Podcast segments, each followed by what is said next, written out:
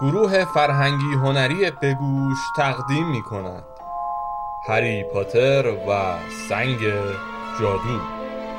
سری از جی رولینگ. فصل هشتم قسمت اول.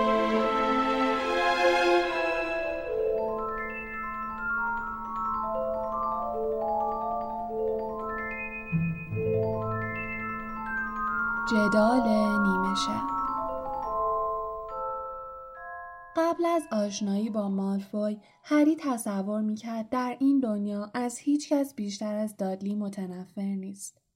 اما دانش آموزان سال اول گیرفندور فقط در کلاس ها با گروه اسلاترین هم کلاس بودند. برای همین ناچار نبودن با مالفوی ارتباط برقرار کنند یا دست کم خودشان به این ارتباط علاقه ای نداشتند. تا روزی که اعلامیه‌ای بر روی تابلوی اعلانات سالن عمومی گیرفندور همه را به خشم آورد. کلاس های پرواز از روز پنجشنبه آغاز می شد و قرار بود گیرفندور و اسلاترین با هم در این کلاس ها شرکت کنند. هری با بدبینی گفت عالیه همینو کم داشتم که موقع یاد گرفتن پرواز جلوی مالفوی زایه بشم. هری برای یادگیری پرواز بیش از بقیه درس ها مشتاق بود و انتظارش را می‌کشید. روم با حالتی منطقی گفت حالا کجا معلوم که جلوشون زایه بشی؟ درسته که مالفوی همیشه میگه بازی کویدیچو خیلی خوب بلده ولی شرط بندم همش حرفه. در واقع مالفوی درباره پرواز حرفهای زیادی زده بود.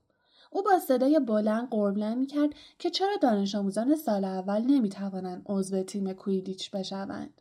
ماجراهای اقراقآمیزی سرهم می‌کرد که همه آنها به اینجا ختم می‌شد که او سوار بر جاروی پرندهش از منشنگ هایی که با هلیکوپتر او را تعقیب می‌کردند گریخته است البته مالفوی تنها کسی نبود که از این حرف ها می‌زد سیموس فینیگان نیز با آب و تاب تعریف می‌کرد که تمام دوران کودکیش در حومه شهر سرگرم جارو سواری بوده است حتی رون هم اگر شنونده پیدا می‌کرد ماجرای پروازش را با جاروی قدیمی چارلی و تصادفش با یک کایت سوار را تعریف می‌کرد. همه کسانی که در خانواده های جادوگری پرورش یافته بودند مرتب درباره کویدیچ صحبت می‌کردند. یک بار روم و دین توماس یکی از کسانی که در خوابگاهشان بود بر سر بازی فوتبال جر بحث کردند. در نظر رون مسابقه که یک توپ بیشتر نداشت و کسی نمی‌توانست پرواز کند هیچ جذابیتی نداشت. هری یک بار رون را دیده بود که به پستر دین که بازیکنان تیم فوتبال وست هام را نشان می‌داد سیخونک می‌زد تا آنها را وادار به حرکت بکنند. نویل هیچ وقت سوار جاروی پرنده نشده بود. زیرا مادر بزرگش به او اجازه نمی‌داد به سراغ جاروهای پرنده برود. هری به مادر بزرگ نویل حق می‌داد زیرا نویل هنگامی که بر روی دو پایش روی زمین سفت و محکم گام برمی داشت نیز دائم زمین می‌خورد و آسیب می‌دید. هرمیون گرنجر نیز به اندازه نویل از پرواز کردن مضطرب بود زیرا این کار را نمی‌توانست با مطالعه کتاب ها بیاموزد. البته این بدان معنا نبود که او سعیش را نکرده است. روز پنجشنبه هنگام صرف صبحانه هرمیون آنقدر درباره کتابی به نام کویدیچ در گذر زمان و نکات مفید در یادگیری پرواز صحبت کرد که حوصله همه را سر برد. نویل تنها کسی بود که به حرفهای او گوش می‌داد تا شاید چیزی یاد بگیرد که بتواند خودش را روی دسته جارو نگه دارد. با رسیدن مرسولات پستی های هرمیون نیمه تمام ماند و مایه خوشحالی همه شد. هری بعد از یادداشت هاگرید هیچ ای دریافت نکرده بود و ناگفته نماند که مالفوی به این نکته پی برده بود. جغد عقاب مانند مالفوی همیشه از خانه برایش شیرینی می آورد و او نیز با غرور و افتخار بستش را سر میز اسلاترین باز می کرد.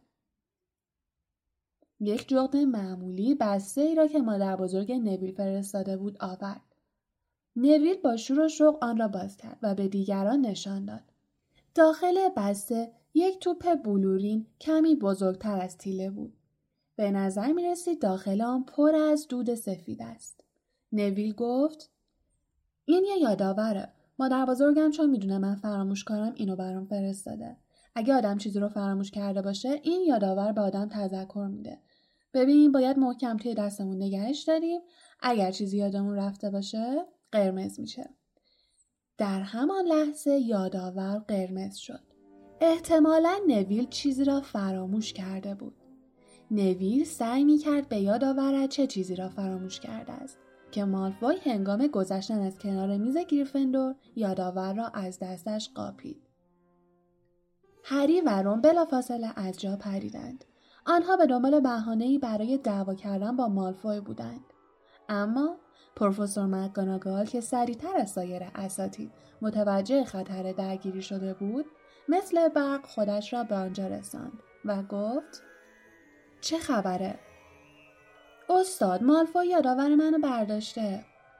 مالفوی اخمهایش را در هم کشید و یادآور را روی میز گذاشت و گفت فقط می‌خواستم بهش نگاه کنم. مالفوی این را گفت و به همراه کراب و گویل از سرسرای بزرگ بیرون رفت.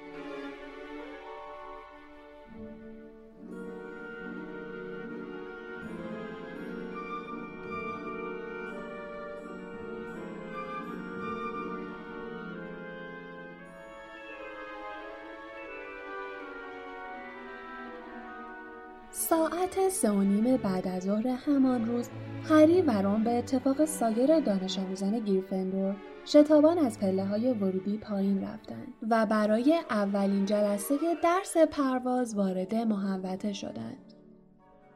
هوا صاف بود و نسیم ملایمی میوزید. چمنهای زمین شیبداری که از آن پایین می‌رفتند با وزش نسیم تکان میخوردند. پس از گذشتن زمین شیبدار به یک محوطه چمن هموار رسیدند که روبروی جنگل ممنوع بود. درخت های تیره و تار جنگل ممنوع در وزش باد تکان میخوردند. گروه اسلاترین زودتر از آنها رسیده بودند. بیست جاروی پرنده در یک ردیف کنار هم چیده شده بودند.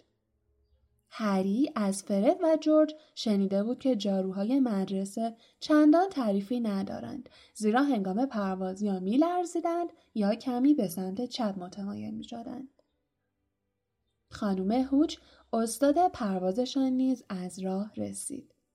مویش کوتاه و جوگندمی و چشمهایش مثل چشمهای شاهین کهربایی رنگ بود. با بدخلقی گفت پس منتظر چی هستین؟ هر کدومتون کنار یه جاروی پرنده وایسین. زود باشین. هری نگاهی به جارویش انداخت. جاروی کهنه بود و بعضی از شاخه های دوما با زاویه های غیر عادی بیرون زده بود. خانم هوچ که جلوتر از همه بود فریاد زد. دست راستتون رو بالای جارو بگیرین و بگین بیا بالا. همه فریاد زدن. بیا بالا. جاروی هری بلافاصله بالا پرید و در دستش قرار گرفت. اما جاروی او از معدود جاروهایی بود که درست حرکت کرد. جاروی هرمیون گرنجر فقط روی زمین قلتید و جاروی نویل اصلا تکان نخورد. هری با خود گفت شاید جاروها هم مثل اسبها متوجه می شوند که سوارشان ترسیده است. زیرا از لرزش صدای نویل کاملا روشن بود که تمایلی به پرواز ندارد و ترجیح می دهد روی زمین بماند.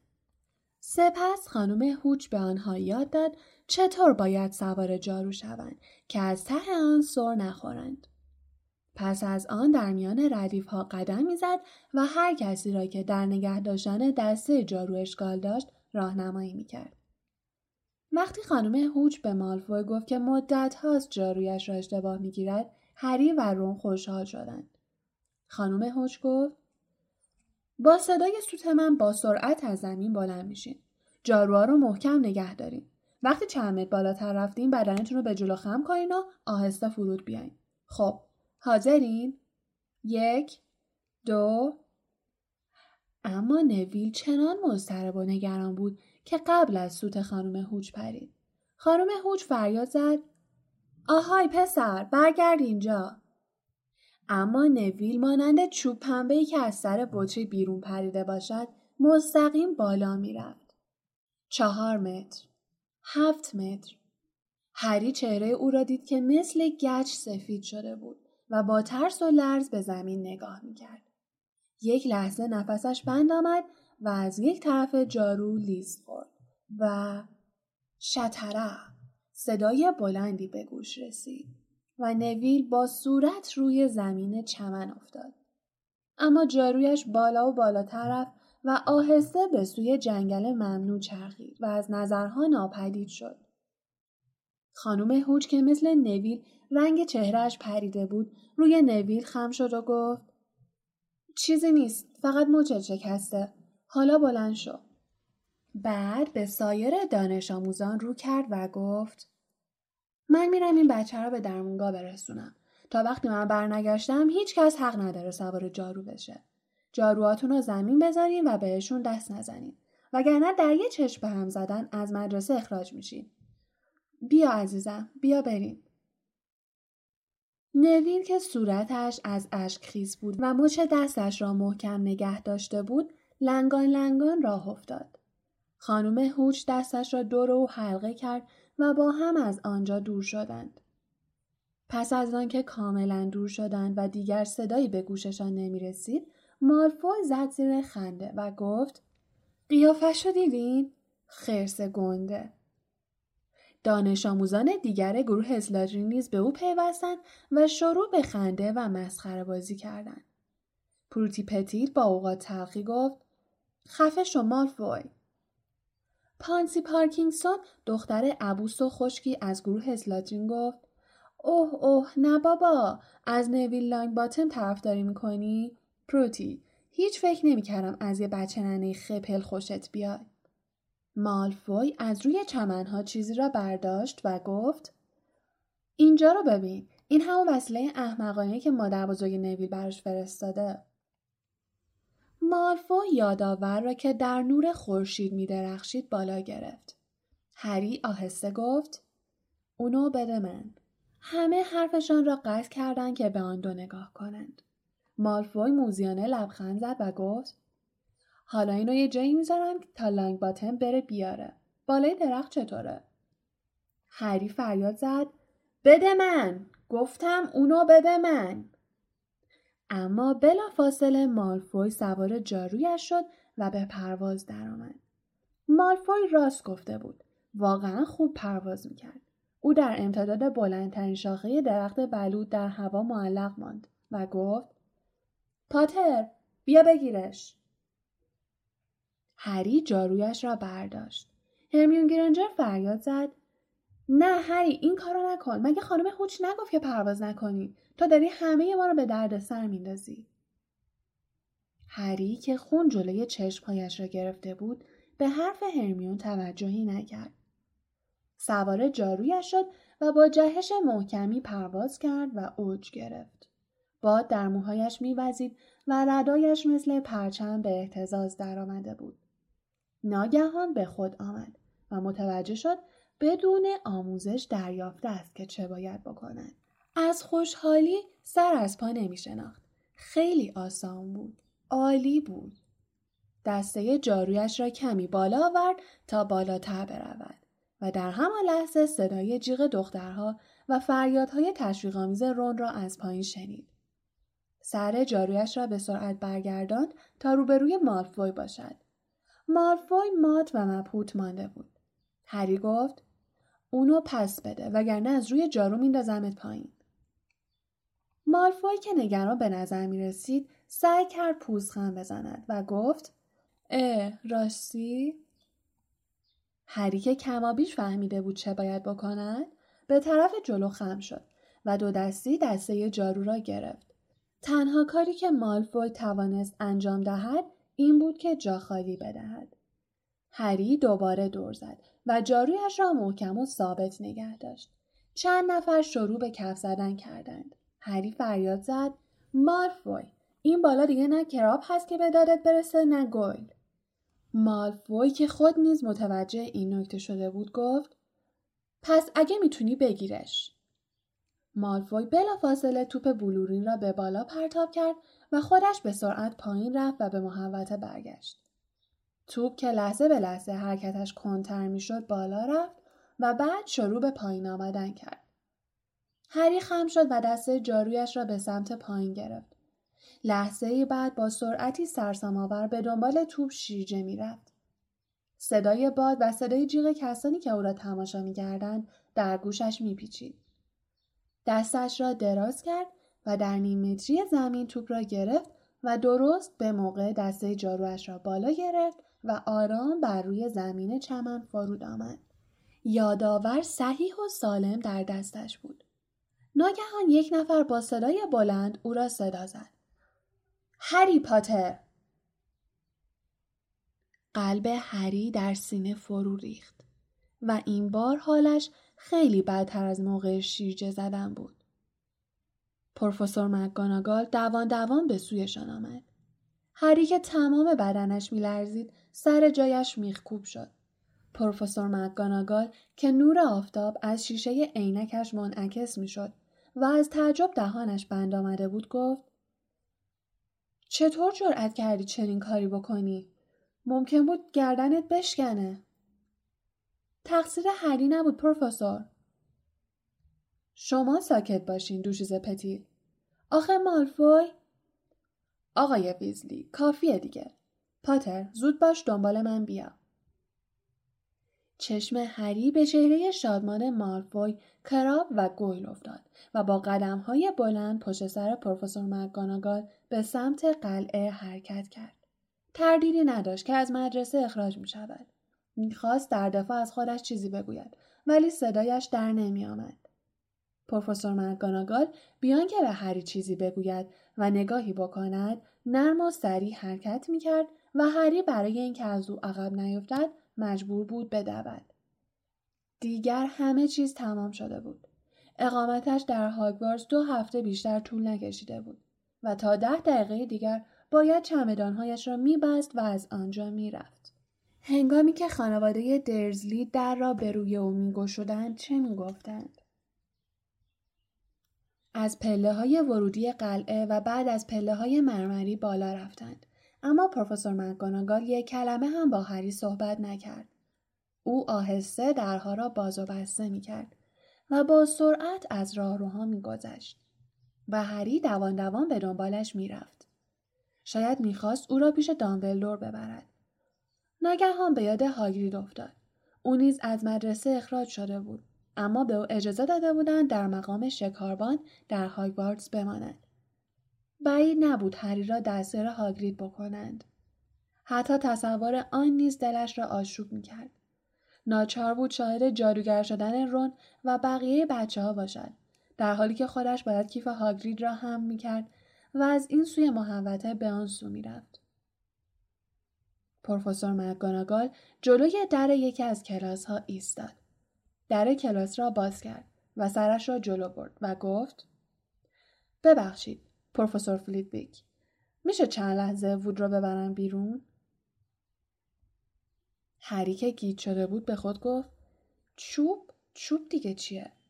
شاید یه ترکه بود که پروفسور می‌خواست او را با آن تنبیه کند ولی این چوب از غذا پسری دروش هیکل از دانش آموزان سال پنجم بود که با قیافه مات و متحیر از کلاس بیرون آمد. پروفسور مکگاناگال گفت هر دوتون دنبالم بیاین. آنگاه به سمت انتهای راه رو رفت. وود با کنجکاوی به هری نگاه می‌کرد. پروفسور مکگاناگال به یک کلاس خالی اشاره کرد و گفت بیاین تو. در کلاس هیچ کس نبود جز اونو که با گچ کلمات رکیکی را روی تخته می نوشت. پروفسور مکگاناگال با پرخاشگری به او گفت برو بیرون. بعد اونو گچی را که در دست داشت به داخل سطل آشغال پرتاب کرد. گچ به سطل خورد و دنگی صدا داد. بعد اونق در حالی که زیر لب بد و بیراه می گفت از کلاس بیرون رفت. پروفسور مکگاناگال در را پشت سر او محکم بست و برگشت. به هری و وود نگاهی کرد و گفت پاتر این الیور ووده.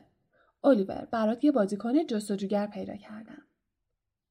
وود که تعجبش تبدیل به شادمانی شده بود گفت جدی میگین پروفسور؟ پروفسور مکگاناگال با قیافه بسیار جدی گفت این پسر نابغه است من تا حالا چنین چیزی ندیده بودم پاتر اولین بار بود که سوار جاروی پرنده می شدی؟